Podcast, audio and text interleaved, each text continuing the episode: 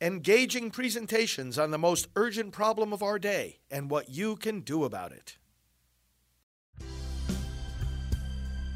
Now, the End Abortion Podcast by Priests for Life.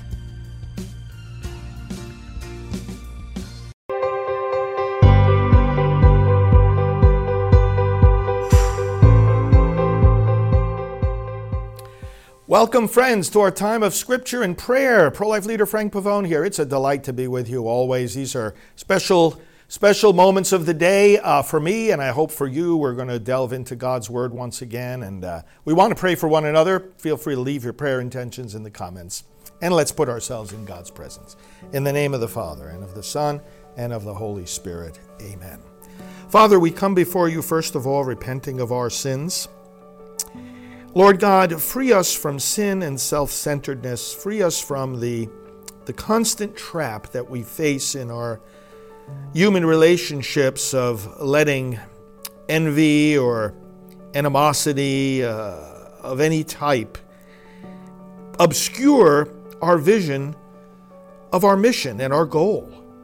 Let us not be sidetracked. Let us not be, be, be led astray, Lord God, into senseless battles, rivalries, envies, jealousies. Uh, St. Paul warns us about these things, how they ruin our relationship with you, not to mention with others.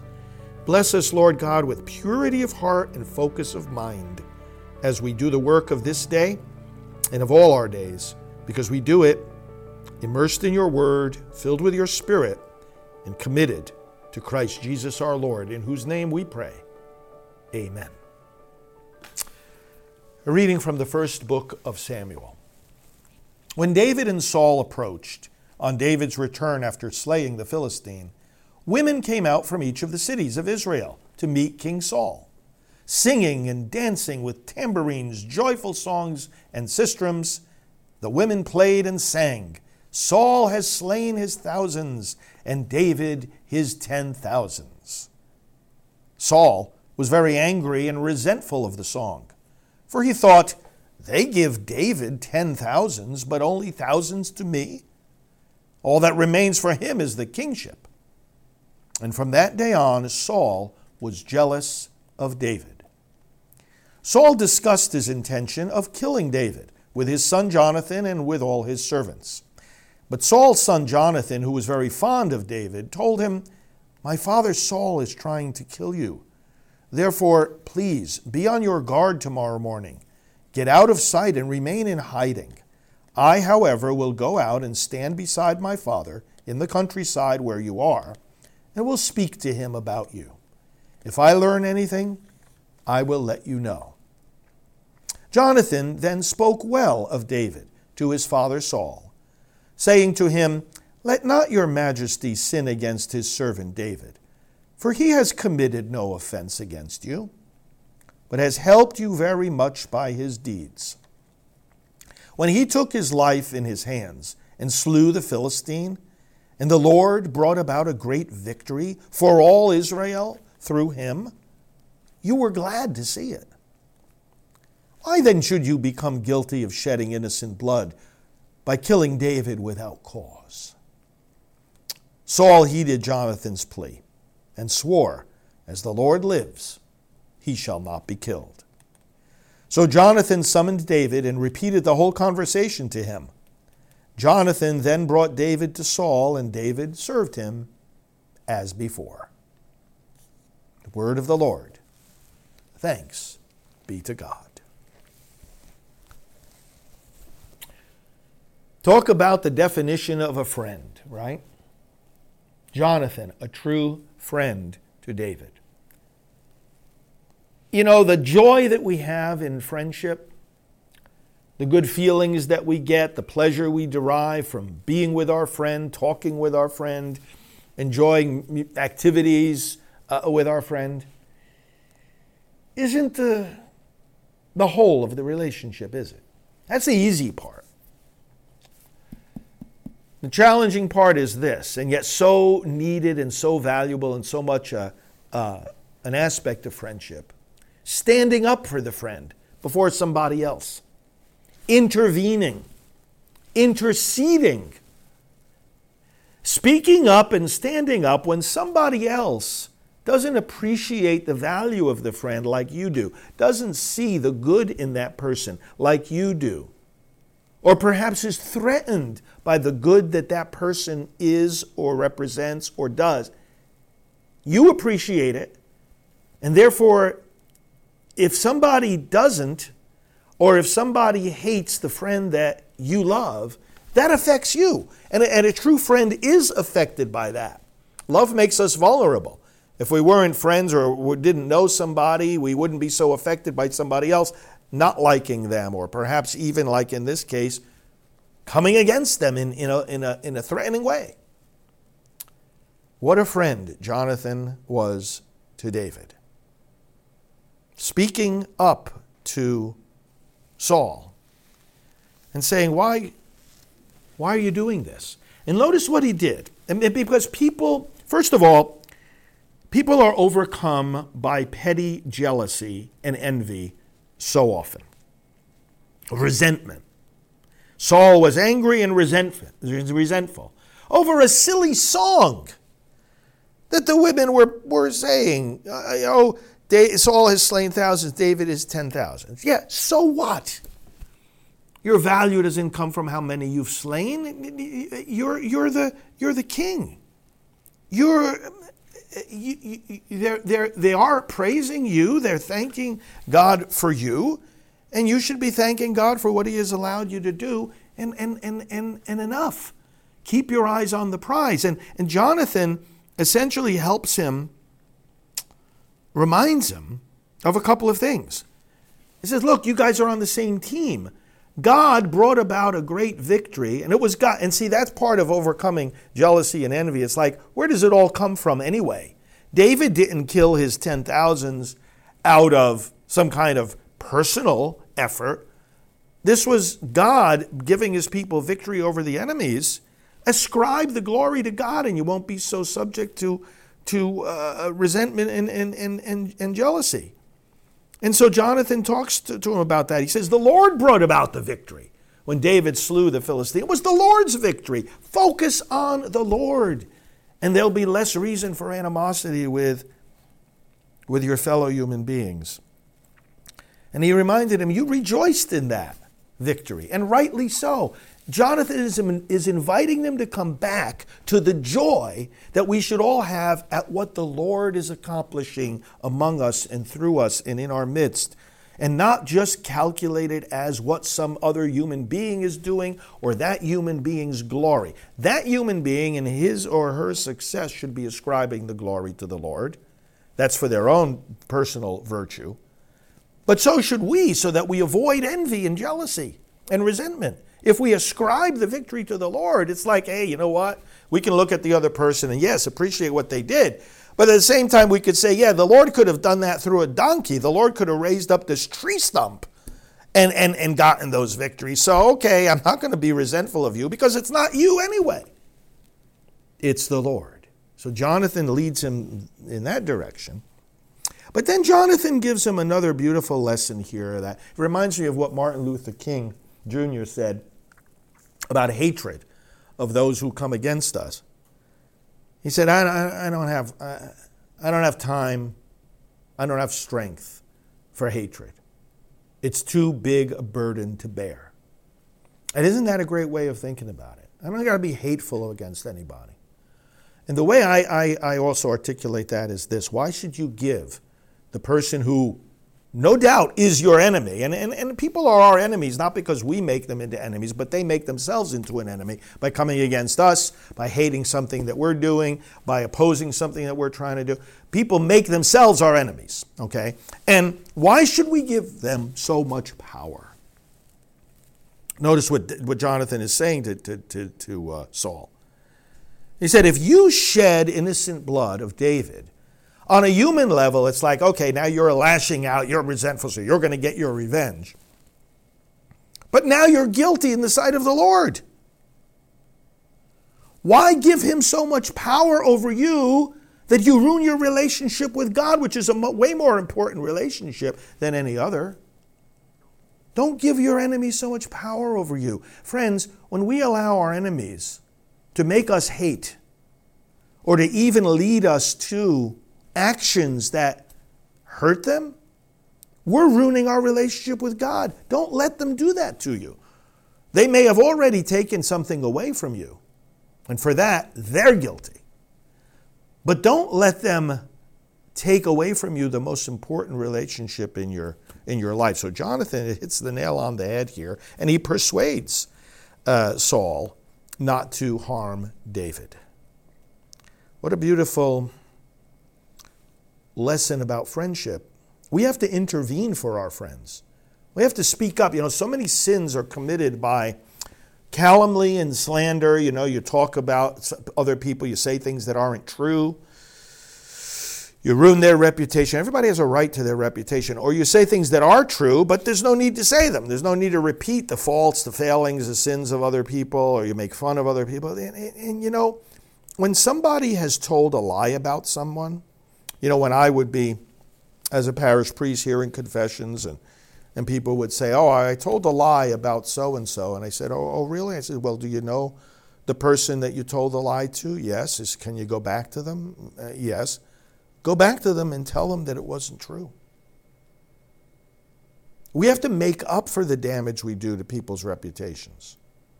You ever, if you're ever guilty of saying something about somebody else that then proved, maybe at that moment you didn't know it was, it was false, but then it proved to be false, or in some way, you know, the story was got, got across in the wrong way or misrepresented, go back and fix the damage. Hey, John, remember what I told you about Susan the other day? Well, come to find out, she didn't really do that. She wasn't really guilty of adultery. You know, she didn't really, she wasn't the one who committed that, that, that crime. She didn't cheat on her friend. Go back and restore the person's good name. And I saw a reminder online the other day of, of uh, a penance I think that one of the saints gave to somebody who was spreading gossip about someone else. And, and he said, Take a feather pillow, go out in, on a windy day, release all the feathers from the pillow, let the wind blow them around, then go gather them all up, every last one of them. That was the penance.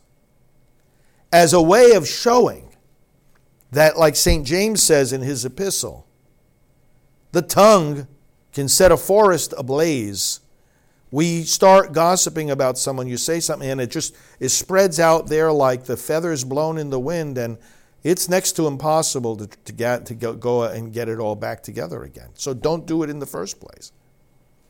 The other thing about this is that maybe um, maybe something that was said about somebody is true, or maybe we we can't undo directly the damage of somebody else harming a person's reputation. So you know what you do instead? You build the person up by saying good things. You build up the person's reputation by saying good things about them. This is a, this is key to virtue. You know, when we say love your neighbor, love one another, it's not just about good deeds. It starts here. It doesn't start with the hands, you know, giving money to the poor or whatever. It starts here, in the mind, what are we thinking? This is where Paul says, bring every thought into captivity to Christ. This is where Jesus says, you love the Lord your God, not just with your whole heart and with all your strength. He says, with all your mind. We've got to think well. Even if somebody did fail in some way, don't we all fail? We've got to lift each other up. We've got to encourage each other, and we've got to encourage each other in front of others. Think well of people. Focus on the good that they do. Focus on the good that they do. You know, it's amazing how the media act. I have seen this in my own case, and not that this is about me, but you see this with a lot of people in the public limelight. If there, if there, if there was something they did that was negative, it's amazing what, what so many media do. And Catholic media are guilty of this as, as, our, as just as guilty as secular fake news media. Is that if they do, let's say you did something in the past that was negative, right? or at least in the eyes of some, it may have been a good thing. It was taken as a negative. And then today you do something good. The media will tend to tag you like a scarlet letter, you know, engraved and blazoned on your on your forehead. they'll tag you with the negative story about you in the past, but then you may have done 10 times as many good things in the past. Why don't they tag you with one of those?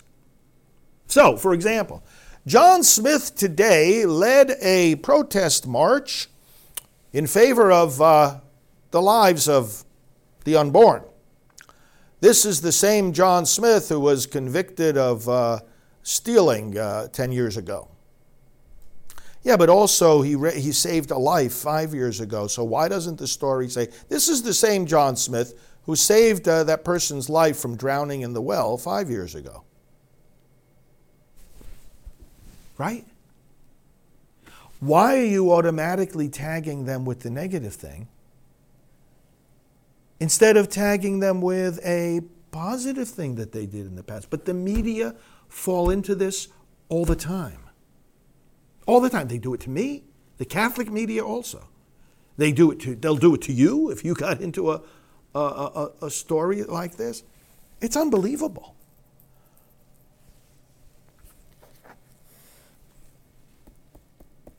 It's Saul, very angry and resentful of the song. Can we get out of our pettiness? Can we rise up above the human jealousies, fantasies, feelings, envy? And can we put our hearts purely in the Lord? Love of Him, love of our neighbor, wanting to not just do good, wanting to speak good, wanting to say good about our neighbors. Amen.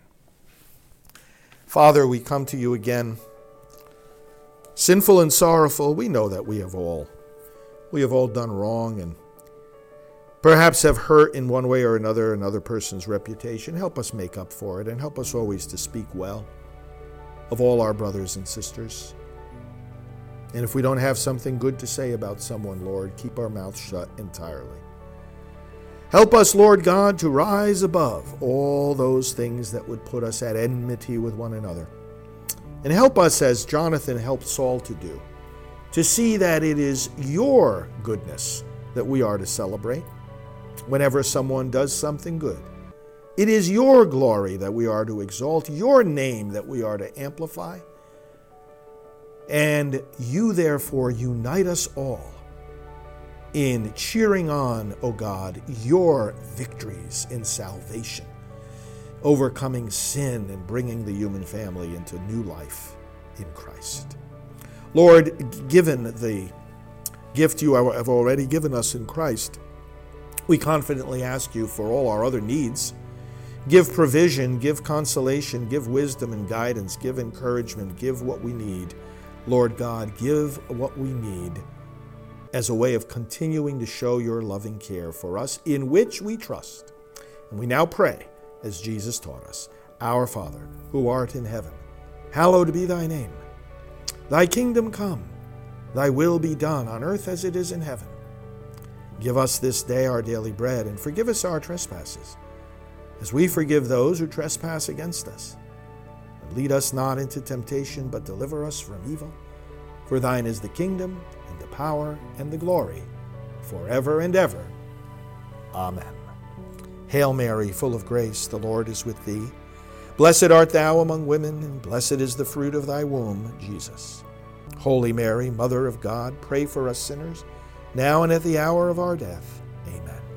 Glory be to the Father, and to the Son, and to the Holy Spirit, as it was in the beginning, is now, and will be forever. Amen. I appreciate you joining me, friends. Um, very, very important events going on today in Washington, where I am. The um, protest against Planned Parenthood, and people gathering, getting ready for the March for Life. I am uh, networking with everyone, meeting with the other leaders, greeting the marchers. If you're there, I look forward to seeing you.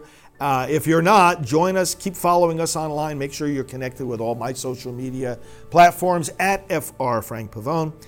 And friends, uh, tomorrow the National Prayer Service, uh, one of the highlights of my year every year, to lead that service, to preach at that service, and to bestow pro life awards, which I will be privileged to give tomorrow morning to Bishop Joseph Strickland, to Mark Houck, who's the man who's peaceful pro life activist whose house was raided by the FBI and unjustly uh, unjustly accused. He was he was vindicated in the in the courts, but stands as a symbol of the weaponization of government in America today. We're going to honor him. You want to meet these people? You can come to this uh, to this prayer service. Uh, all the events that I'll be leading uh, tomorrow, today, tomorrow, and the next day, the next day in San Francisco at the Walk for Life, you can read about and follow at prolifemarch.org. That's prolifemarch.org. That's one of our web pages, and you'll be able to see our schedule of events. Pray for uh, all these events.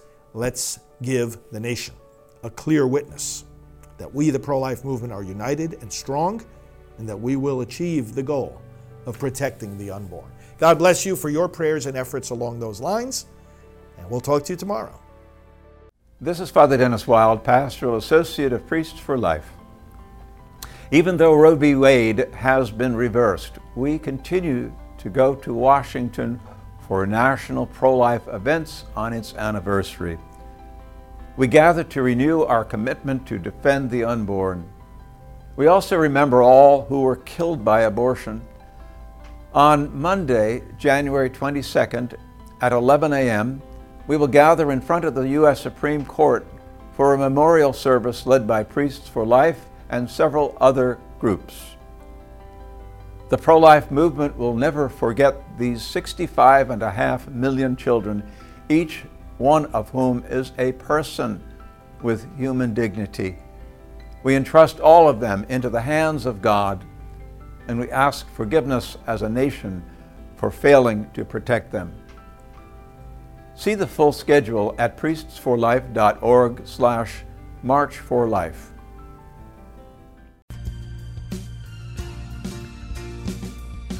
This has been the End Abortion Podcast. To learn more, to help end abortion, and to connect with us on social media, visit endabortion.net.